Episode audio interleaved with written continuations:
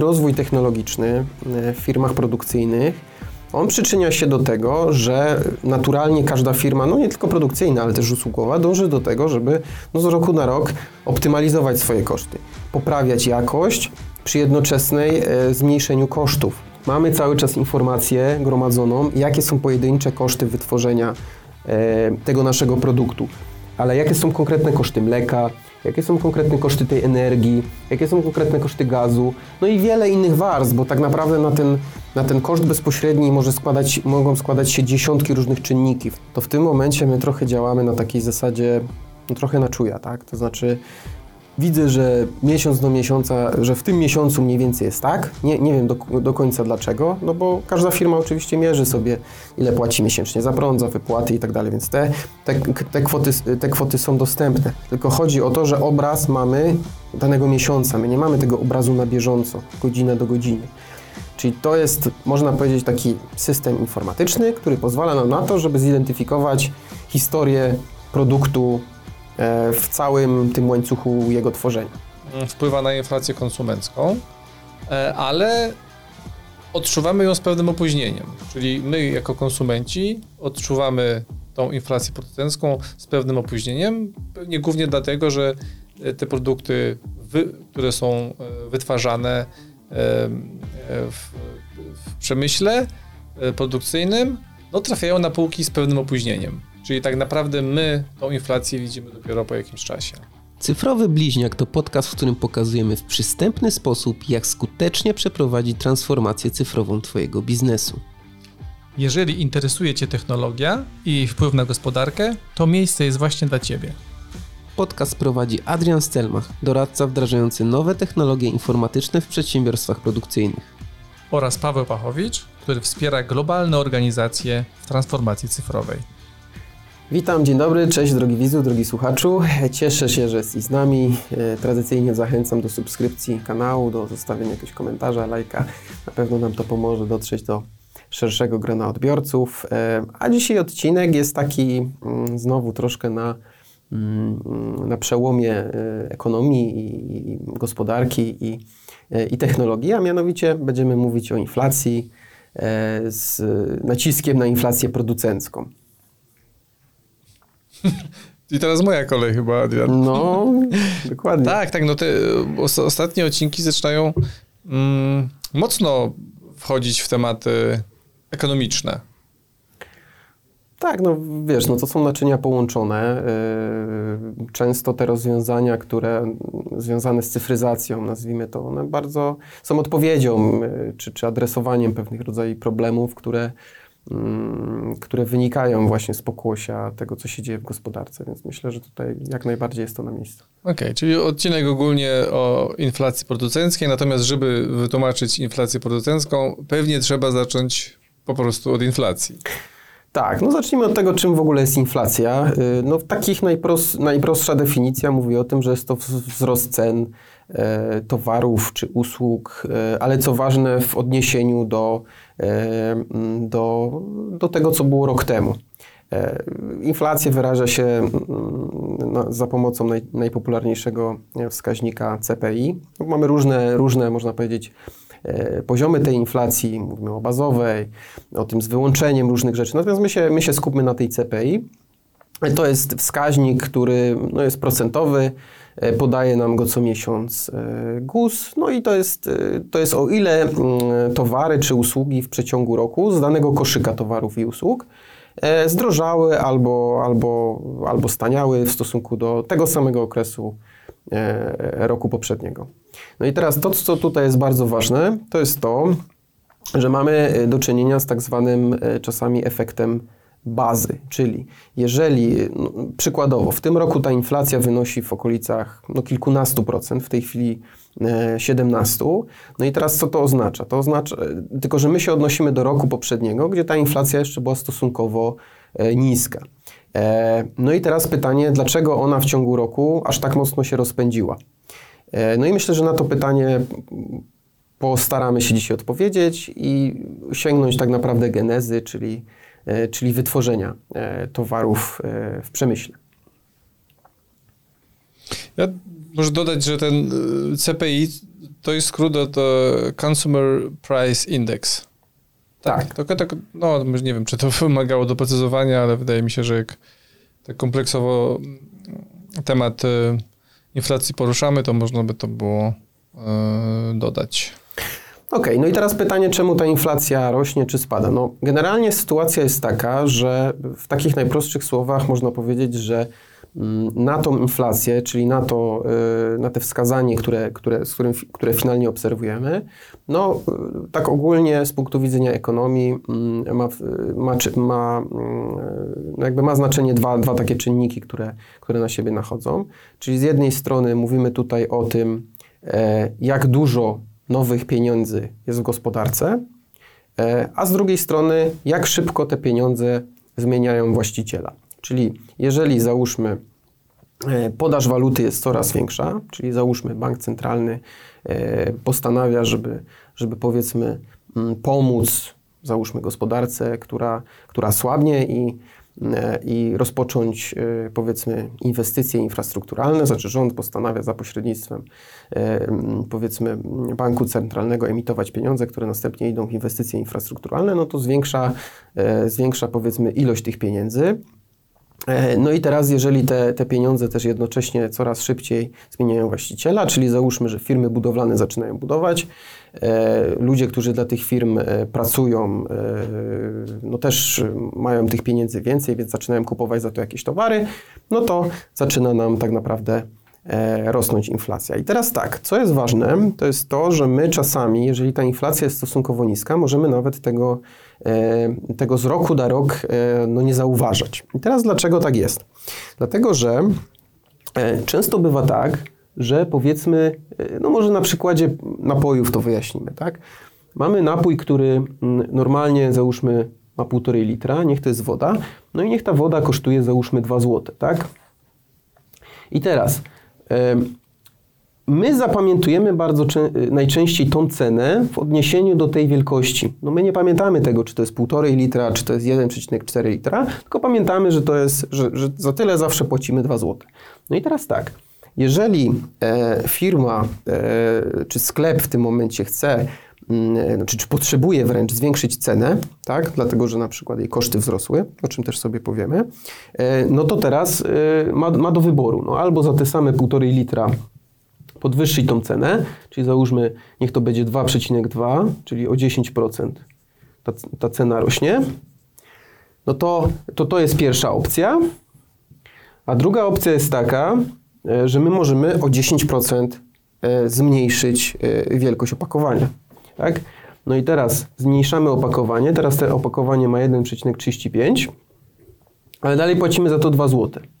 No i teraz cała ta analiza, nazwijmy to też e, konsumentów, ich zachowań i tak dalej, ona ma podpowiedzieć takiej firmie, co zrobić, który z tych wariantów wybrać, e, żeby no, konsumenci, mówiąc wprost, najmniej to odczuli, tak? Żeby mimo wszystko nie postanowili, nie zaczęli szukać alternatywy jakiejś tańszej, albo na przykład nie zmienili dostawcy, czy, czy w tym przypadku firmy, od której po prostu kupują tą wodę, marki, którą wybierają. E, no więc i bardzo często wychodzi na to, że ta opcja jest korzystniejsza, tak? No bo po prostu nasze oko nie zauważy takiej różnicy tych 150 ml, ale zauważy to, że ok, nic się nie zmienia, w dalszym ciągu mniej więcej za tą wielkość płacę tyle samo. To jest oczywiście taki prosty przykład, ale mm, bo to czasami może być nawet o 5%, tak? Były, były takie znane przypadki, powiedzmy, marek napojów, gdzie, gdzie nagle płaci, płacimy, płaciliśmy zawsze, zawsze były kupowane dwulitrowe wody, czy tam powiedzmy napoje gazowane, potem było 1, e, 1,85, potem 1,7, no i cały czas ta cena e, mniej więcej była tyle samo, nie? No albo ona była dopasowywana, że zamiast 6 zł to lepiej płacić 4,99, ale na przykład o, mm, o 30% mniejszy napój, tak? I w tym momencie, y, no w ten sposób ta inflacja taka wprost nie jest w ten sposób widoczna, nie? Świetny przykład, Adrian, na przykładzie wody. Mhm. Mm, A prawda jest taka, że każdy e, z nas e, ten koszyk inflacyjny ma nieco inny, prawda? W zależności od tego, co kupuje. Tak, no tu też jest ważna rzecz, no bo inflacja taka, którą my słyszymy, ona, y, o której słyszymy, no to jest coś, co powiedzmy jest jakąś średnią statystyczną. Czyli GUS, który tą inflację powiedzmy publikuje, e, no to bierze po prostu koszyk produktów określonych, nie wszystkich, no bo nie jest w stanie, e, nadaje tym produktom pewne określone wagi. Tam mogą, mogą na przykład wchodzić koszty energii, e, koszty załóżmy gazu, koszty ropy, e, koszty jakichś produktów spożywczych, no i porównuje te same produkty z zeszłego roku. Natomiast każdy, tak jak wspomniałeś, każdy ten koszyk ma trochę inny, no bo część osób więcej na przykład pieniędzy wydaje na żywność, e, mam na przykład mniejsze zarobki, więc żywność stanowi e, powiedzmy większą część portfela, a część osób po prostu tą, ta, ta żywność jest wręcz pomijalną e, kwotą. No i teraz, jeżeli ceny żywności gwałtownie wzrosną, to dla osób, dla których one stanowią bardzo du- dużą część tego swojego koszyka, nazwijmy to, no to ich inflacja będzie znacznie bardziej odczuwalna niż dla tych osób, które, których te, te powiedzmy ceny żywności e, nie stanowią e, aż tak dużej, dużej części portfela. To jest jeden element problemu, a drugi jest y, taki, że często ta inflacja jest y, tak, galopuje tak szybko, że y, wynagrodzenia nie nadążają za tym, żeby jakby ludzie byli w stanie utrzymać ten mm, swój poziom życia na, na, na, danym poziomie. No i tu dotykasz drugiego ważnego aspektu, czyli kwestii związanej z tym, na ile dla każdego człowieka faktycznie e, ta inflacja jest odczuwalna, tak? No bo jeżeli e, załóżmy, mamy inflację na poziomie 17%, a jednocześnie e, co roku, nie- niech ta inflacja powiedzmy cały czas będzie co roku na tym poziomie, jednocześnie co roku dostajemy podwyżkę u naszego pracodawcy o 20%, no to tak naprawdę e, finalnie ten procent składany działa na naszą korzyść, no bo jesteśmy rok do roku 3% do przodu. Czyli w skali kilku lat, no to się okazuje, że zarabiamy coraz więcej. Zakładając oczywiście, że nasze obowiązki się nie zmieniają, czyli robimy dokładnie to samo i dostajemy za to więcej pieniędzy. Natomiast jeżeli zarabiamy tyle samo nominalnie, czyli niech to będzie 5 tysięcy złotych, tak, miesięcznie, a inflacja jest na poziomie 17%, no to znaczy, że e, za rok po prostu fizycznie mamy tych pieniędzy mniej. Na mniej rzeczy powinni, możemy sobie pozwolić. No i teraz tutaj a propos zarobków jest jeszcze jedna bardzo ważna rzecz, mianowicie no wzrost zarobków oczywiście też wpływa na inflację, no bo jeżeli podwyższymy zarobki o 20% e, w firmie, no to jednocześnie e, wpływa to na to, że mamy większe koszty, tak? Jeżeli mamy większe koszty, no to znaczy, że chcemy te koszty, załóżmy, przenieść na, e, na naszego e, odbiorcę, na, na, na kogoś, kto te, kto te produkty od nas konsumuje, no przez co po prostu napędzamy, napędzamy tym bardziej tą inflację. Dlatego no, sytuacja, kiedy ta inflacja faktycznie jest na poziomie kilku procent, no to jest taki przypadek w miarę powiedzmy bezpieczny, tak? Aczkolwiek no, 2% w ciągu 5 lat, no to, to, to, to jest 2 do 5, czyli nam robi już 16%, tak? W ciągu, w ciągu 5 lat, taka jest różnica. Natomiast e, jest to taka rzecz e, e, no, dużo, mniej, dużo mniej odczuwalna. Natomiast jeżeli już mamy kilkanaście procent, no to tutaj bardzo ciężko e, tymi kwestiami zarządzać, tak? No bo znowu, podwyższając zarobki, tym bardziej napędzamy tą inflację. No i teraz są rzeczy, na które wpływ wewnątrz kraju, powiedzmy, w jakiś sposób mamy, e, no bo, no bo pewne rzeczy sami produkujemy, sami wytwarzamy, e, mm, pewne poziomy cenowe też są ustalane odgórnie, no ale niektóre nie mamy, no chociażby ceny surowców, które pozyskujemy z zagranicy, mm, ceny na giełdach światowych, kursy walut, no to są rzeczy, na które wpływu nie mamy. A one też oczywiście mm, w pewnym stopniu e, przyczyniają się do tego, do tego poziomu tej inflacji CPI. Świetnie. To chyba jest idealny moment, żeby mm, powoli zacząć przechodzić do e, inflacji producenckiej. Tak. Bo, bo mm, na inflację ma wpływ bardzo wiele czynników. Nie wiem, koszty transportu, podatki, koszty surowców. E, No i wydaje mi się, że e, to jest taki moment, w którym możemy zacząć szukać relacji pomiędzy y, inflacją konsumencką a inflacją, inflacją producencką.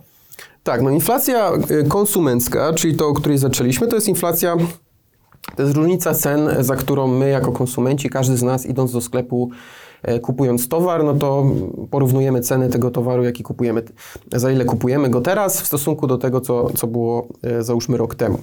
Natomiast inflacja producencka dotyczy no, firm, które te produkty wytwarzają, e, i za ile te firmy tak naprawdę ten towar sprzedają dalej. Dlatego, że ten łańcuch e, mm, budowy tej wartości, czy dostarczania wartości do, e, do tego konsumenta finalnego, no on jest czasami bardzo długi.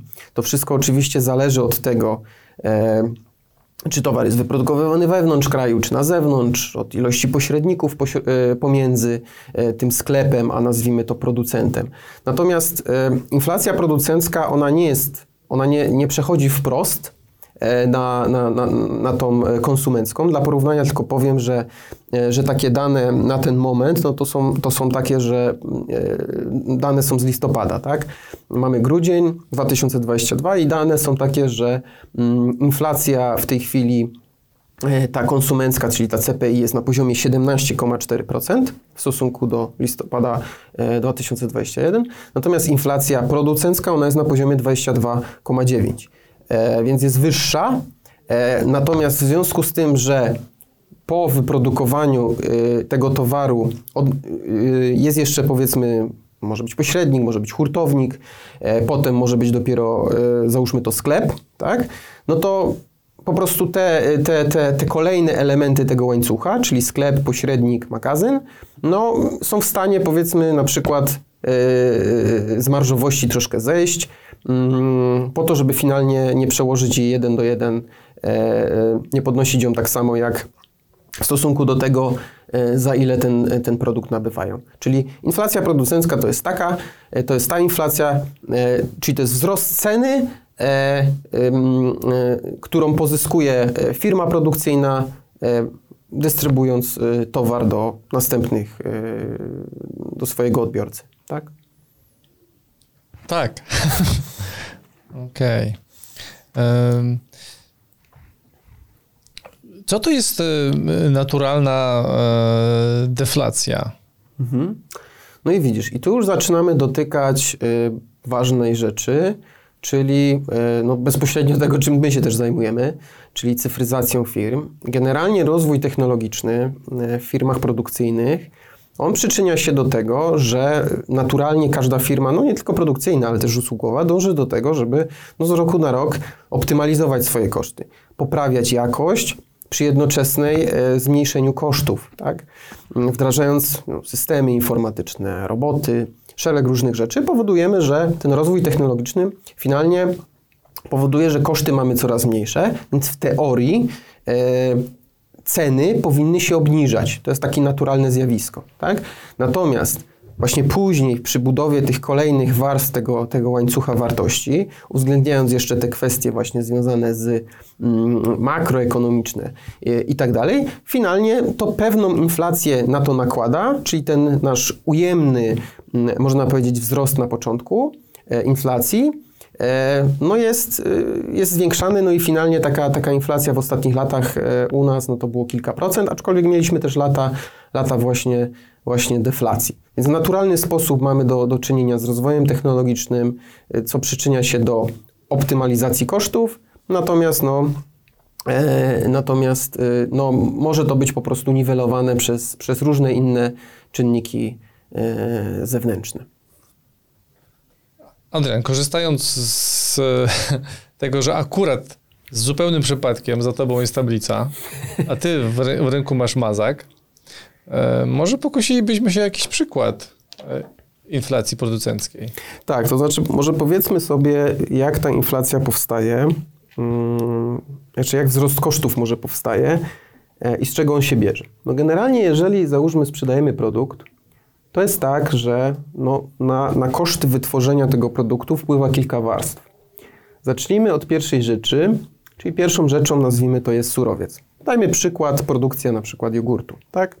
Teraz tak, no, no zaczynamy od tego, że e, mamy koszt, żeby ten, e, żeby ten produkt wytworzyć, no to zaczynamy od tego, że musimy mieć mleko. No i teraz tak, e, na te mleko następnie nakładamy, z tego mleka trzeba zmieszać z bakteriami, trzeba przetworzyć to w odpowiedni proces produkcyjny. No i kolejną rzeczą jest to, że te mleko trzeba, e, te, ten jogurt już, nazwijmy to, trzeba go spakować, tak? No i tutaj załóżmy jest koszt koszt energii związany z tym, żeby, ten, żeby te mleko e, podgrzać, żeby stworzyć z niego jogurt. Tutaj mamy same mleko. E, Następnie, no oprócz tego, ta maszyna oczywiście musi być w warunkach sterylnych, ona musi być umyta, no i tutaj też mamy jakieś koszty, tak? Tutaj jest jakiś gaz do tego potrzebny i tak dalej, i tak dalej. No i finalnie mamy takie kolejne skorupy, które nam tutaj nachodzą na siebie e, z, w związku z wytwarzaniem tego naszego produktu. I każda z tych skorup, e, czyli każda z tych kolejnych warstw, no ona, ona kosztuje, tak? No i teraz tak, jeżeli ma... Jeżeli mamy taką sytuację stabilną, czyli te koszty gazu, koszty energii, koszty tego mleka naszego, e, czyli koszty już takie bezpośrednie, bo to na, na razie mówimy o kosztach, kosztach bezpośrednich wytworzenia. One są w miarę stabilne, powtarzalne, nie wiem, rosną 2% rok do roku, no to jest wszystko w porządku, tak? Natomiast problem pojawia się w momencie, jeżeli mamy ekstrema, tak? No, to znaczy, Mleko, załóżmy, jest w dalszym ciągu, jego cena jest ok, ale na przykład cena gazu nam rośnie o 300%. Tak? No i teraz powstaje pytanie, e, jaką częścią tego produktu jest cena gazu? No bo jeżeli ona dotychczas była, załóżmy, 0,5%, czyli była bardzo mała, no to wzrost o 300% spowoduje, że to się zmieni na 1,5%. Tak? Czyli no, jest to odczuwalna wartość, ale, ale w wielu przypadkach może, może nie być aż tak duża. Natomiast jeżeli ten gaz stanowi już 10%, czyli ta warstwa to jest 10%, no to nagle e, okazuje się, że ten nasz produkt, że, ten, e, że, ta, e, że ta cena gazu rośnie trzykrotnie. No i teraz pytanie, w jakiej relacji ona rośnie do pozostałych, do pozostałych tych elementów. No i żeby na to pytanie odpowiedzieć, no to kłania się właśnie to, czym my się zajmujemy, czyli systemy, które te dane są w stanie zapisywać, tak? No bo jeżeli my jednoznacznie mamy cały czas informację gromadzoną, jakie są pojedyncze koszty wytworzenia e, tego naszego produktu, ale jakie są konkretne koszty mleka, jakie są konkretne koszty tej energii, jakie są konkretne koszty gazu, no i wiele innych warstw, bo tak naprawdę na ten, na ten koszt bezpośredni może składać, mogą składać się dziesiątki różnych czynników, no, zakrętki, etykiety, e, mm, e, nadruki, e, no te mleko, jak wspomniałem, jakieś dodatki, no tam jest po prostu wiele rzeczy i każdą z tych rzeczy trzeba osobno kupić i zamówić. No i teraz, jeżeli te rzeczy, e, jeżeli są ekstrema, no to w jakiś sposób tą cenę produktu trzeba wyważyć. Czyli załóżmy, to nam wzrosło, pozostałe rzeczy nie, no to decydujemy, że finalnie, ok, to ten produkt, e, e, ta jego cena może wzrosnąć na przykład miesiąc do miesiąca o 2%. Natomiast jeżeli te, e, te koszty, czyli takie powiedzmy sobie mniej zależne od nas, no bo Bardziej zależne od nas, w sensie od zakładu produkcyjnego, są te koszty związane na przykład z płacami, tak? E, z inwestycjami, no bo to też jest część, y, na którą firma musi zarobić bezpośrednio ze swojej produkcji, tak? I to, to na tym mamy, mamy panowanie, natomiast koszty na przykład gazu, energii, czy, czy też tego surowca, na tym kompletnie panowania nie ma. I teraz, znając dokładne wartości tych kosztów, my jesteśmy w stanie wręcz z produktu na produkt śledzić, jak ta cena się zmienia. Czyli my wiemy, że dzisiaj produkowaliśmy, ale cena była na przykład 1,5% wyższa od, w stosunku do dnia wczorajszego. Tak? E, dzisiaj to już jest 2,2%. No i teraz to już jest duża informacja, że my widzimy, że ta cena się zmienia, to jest bardzo ważna rzecz, ale druga ważna rzecz może być taka, że my też wiemy dlaczego. A może być dlatego, nie dlatego, że nagle nam z dnia na dzień koszty energii wzrosły, ale może być dlatego, że po prostu więcej energii pochłonął ten konkretny proces przygotowania produktu. I teraz w jaki sposób temu można, można zapobiegać? No można zapobiegać w taki sposób, żeby po prostu mieć e, czas rzeczywisty w dostępie do tych, e, do tych informacji, jak te koszty się klarują. To jest bardzo ważne, dlatego że mając taką informację, czyli my widzimy, znamy ten parametr, nazwijmy to, nawet jeden parametr na zasadzie wzrostu kosztów e, z minuty na minutę, gdzie powiedzmy zero to jest takie neutralne i my widzimy, jak on, jak on ten parametr się zmienia wokół tego zera, to my jesteśmy w stanie podejmować różnego rodzaju decyzje na bieżąco. Czyli podjąć podjąć na przykład decyzję o tym, że e, no nie produkujemy, dlatego że nie będziemy w stanie sprzedać, e, sprzedać po takiej, a nie innej cenie i łatwiej nam będzie na przykład renegocjować i opóźnić dostawę z jakiegoś względu. Albo podjąć decyzję o tym, że jednak przenosimy część produkcji na inną maszynę. To może być też spowodowane tym, że firma decyduje o tym, żeby mm, na przykład wymienić jakąś maszynę, bo po prostu widzi, że w obecnym otoczeniu no, staje się to nieefektywne kosztowo. Znaczy maszyna jest po prostu za droga w utrzymaniu, za dużo prądu, prądu zużywa i tak dalej, tak? No i teraz tak, wszystko to, co się dzieje w zakładzie, tu załóżmy, że to jest ten nasz zakład produkcyjny, tak? E, to e, ten zakład produkcyjny, tutaj mamy do czynienia właśnie z tą inflacją producencką, tak? I natomiast to nie jest koniec. Te warstwy, które są następne, no to tu są, tu są kolejne skorupy. No bo teraz ten produkt, który już mamy tutaj finalnie, ten nasz jogurt, który nam wyszedł tutaj z jakiejś kolejnej, z jakiejś maszyny produkcyjnej, tak, załóżmy, że to jest jogurt, no to on, no jego trzeba gdzieś zmagazynować. To jest znowu koszt, tak? Następnie jego trzeba dostarczyć e, do e, jakiegoś powiedzmy magazynu, z którego z kolei pojedzie do jakiegoś sklepu. To jest kolejny koszt. Także no tu się nakładają kolejne rzeczy. No i teraz pytanie, jeżeli ta inflacja producencka, czyli te koszty wytworzenia tego produktu wzrosły o te 25%, tak jak teraz, no to pytanie, ile, jakie tutaj były rezerwy? Tak? To znaczy, czy tutaj finalnie ten sklep e, miał marżowość na tym 30%?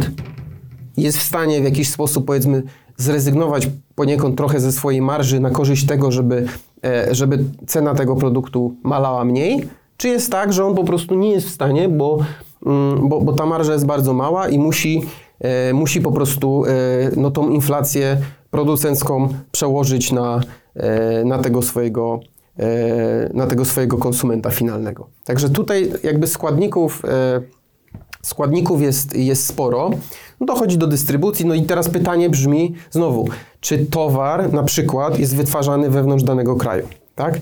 Bo jeżeli towar jest wytwarzany w obrębie danego kraju, danej gospodarki, no to razem z surowcem, razem z wszystkimi innymi rzeczami, no to może się okazać, że my powiedzmy mamy większy wpływ na to, bo na przykład odpada nam kwestia walu wahań walut, e, odpada nam kwestia powiedzmy jakichś surowców, które trzeba pozyskiwać z zewnątrz i tak dalej. Okej.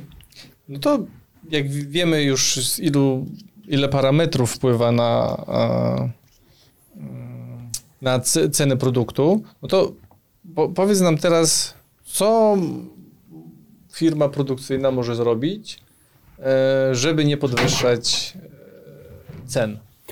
Znaczy wiesz co, no to jest właśnie całe clue tego pytania, znaczy tego, tego odcinka, bo, bo teraz tak, e, tak jak wspomniałem, na pewne rzeczy e, firma ma wpływ, na inne rzeczy wpływu nie ma. I teraz tak, e,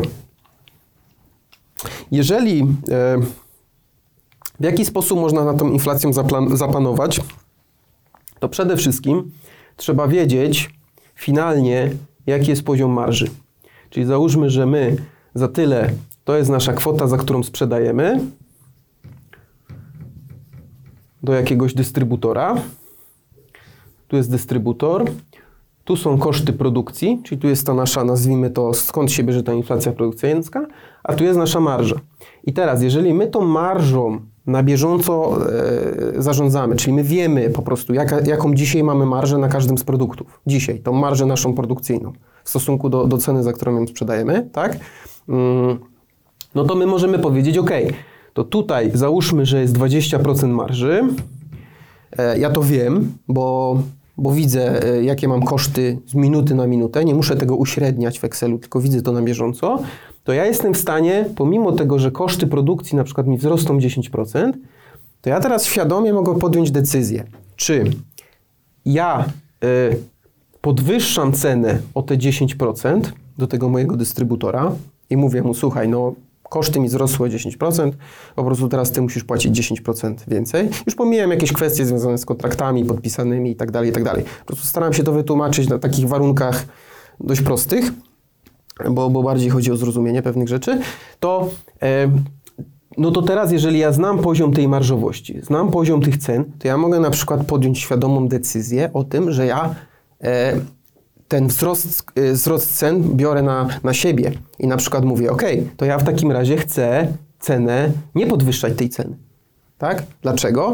Dlatego, że ja wiem, że moja konkurencja może nie mieć takich informacji dokładnych jak ja. Oni podwyższą cenę, przez co ja jestem w stanie zdobyć nowy sektor rynku, bo jestem w stanie konkurować w tym momencie ceną. Tak? To znaczy, jestem w stanie zachować ceny na tym samym poziomie, a wiem jednocześnie, że moja konkurencja te ceny będzie musiała podwyższyć, dlatego że takich dokładnych informacji nie ma. I to jest ogromna przewaga konkurencyjna. Tak? Dlatego, że to powoduje, że ja jestem w stanie na przykład zyskać nowych klientów. którzy stwierdzą, ok, to wszyscy podnoszą cenę, a oni nie. I teraz pytanie, czemu nie podnoszą ceny? Czy to jest tak, że, mm, że, że, że mają większą świadomość, czy to jest tak, że, że po prostu y, mieli większą, większą marżę dotychczas? Jakby to, to jest kwestia drugoplanowa, ale ona, jakby efekt finalny jest taki, że firma zarządzając tym ma do tego wybór. Ja nie, nie, nie zachęcam do tego, żeby, żeby w, taki, w takim momencie zmniejszać marżę, tylko mówię, że dzięki temu, że taka świadomość jest, to można podjąć decyzję biznesową o tym, żeby, to, żeby pójść w tym kierunku. Tak? I to jest ogromna przewaga. Natomiast, żeby to zyskać, to nie jest też takie, e, takie do końca oczywiście wszystko proste, tak? Ale jeżeli firma e, działa w sposób automatyczny, to znaczy produkcja odbywa się w sposób automatyczny, e, jest dostęp powiedzmy do danych, e, które, które, e, na które wpływają bezpośrednio na koszty. Czyli wiemy, ile energii na przykład zużywa jakaś maszyna, albo mamy pomysł na to, jak to zacząć mierzyć. Mm, mamy na przykład dane od dostawców surowców, e, komponentów i tak dalej, to dzięki temu, licząc to na bieżąco i mając system wspierający, może być to ERP, może to być jakiś MES, mm, który, y, no, który na bieżąco te informacje takie, takie źródłowe przekształca na już takie dane biznesowe, kosztowe czy też wskaźnikowe, no to, to, to po prostu możemy, możemy świadomie wtedy zarządzać taką, taką firmą i, E, No i po prostu mamy, mamy, mamy tutaj wtedy dużą, dużą swobodę e, w, no, w podejmowaniu wszelkiego rodzaju decyzji, tak? Z tego wynika, że dobrze jest manipulować cenami.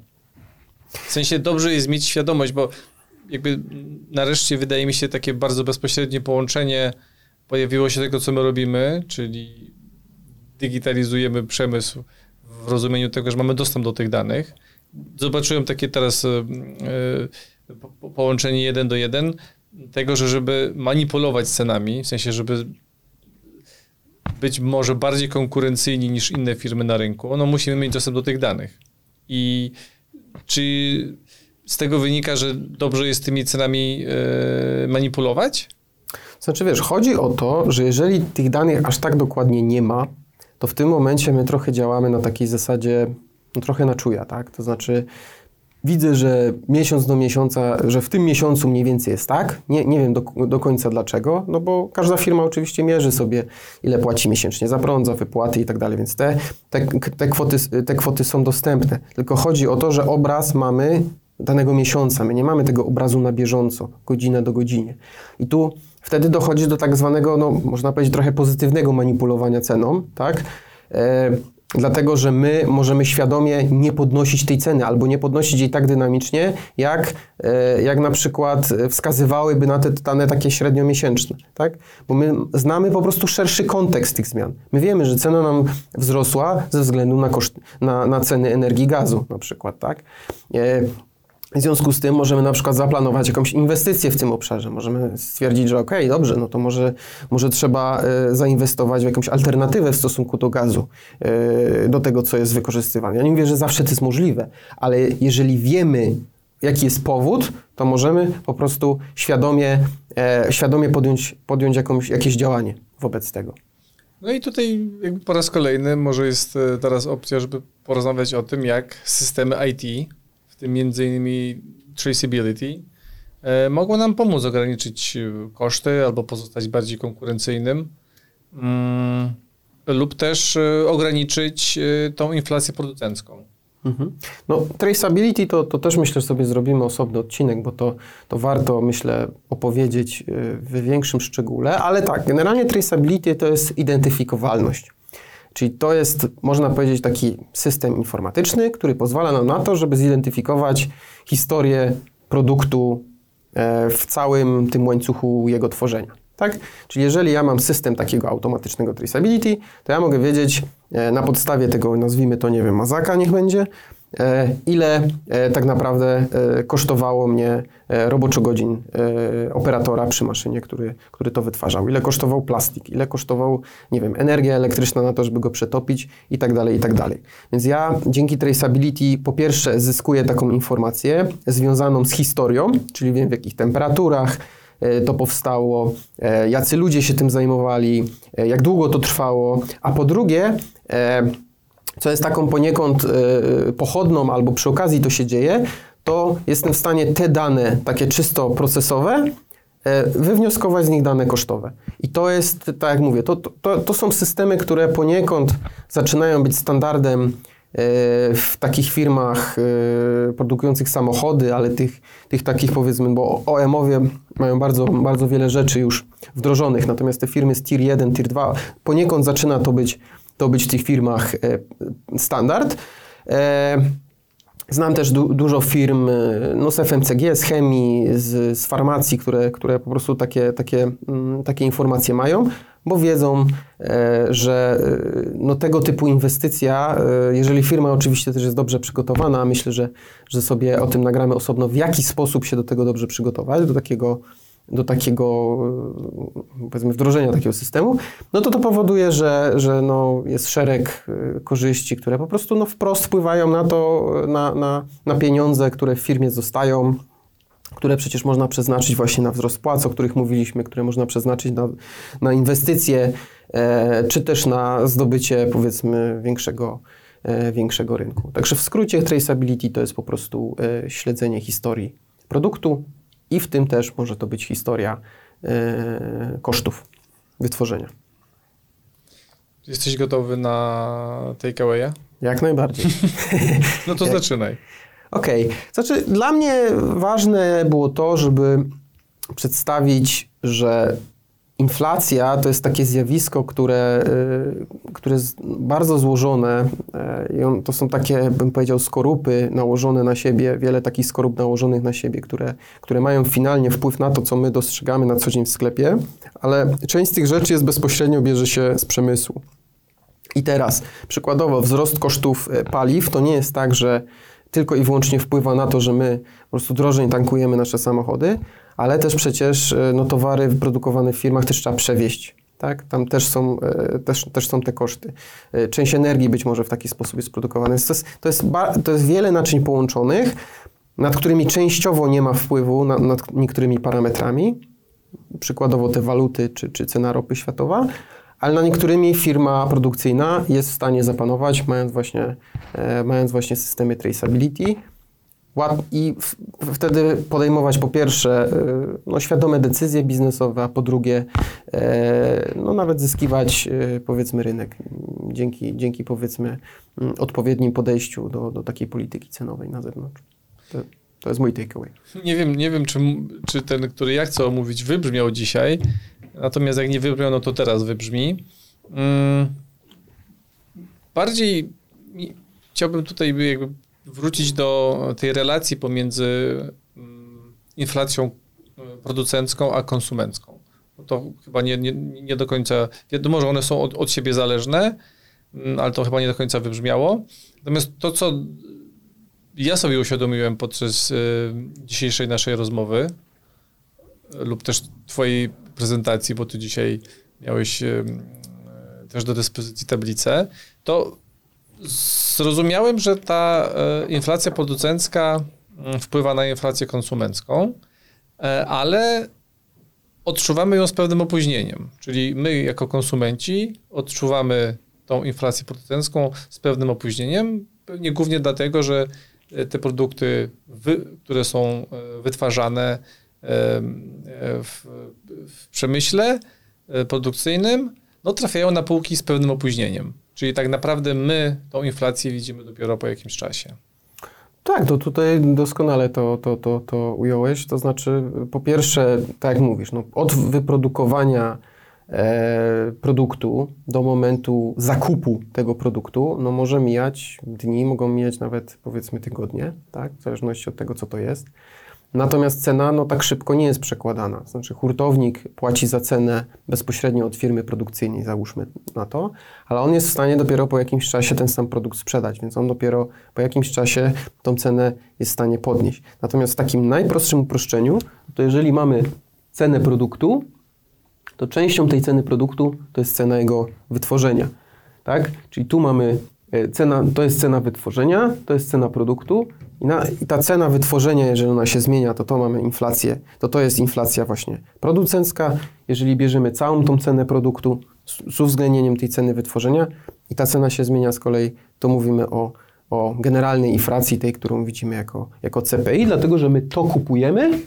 Natomiast tutaj oczywiście jest dużo przestrzeni na to, y, na, na rzeczy, które są pośrednie, czyli nie wynikają bezpośrednio z wytworzenia, ale są pośrednie.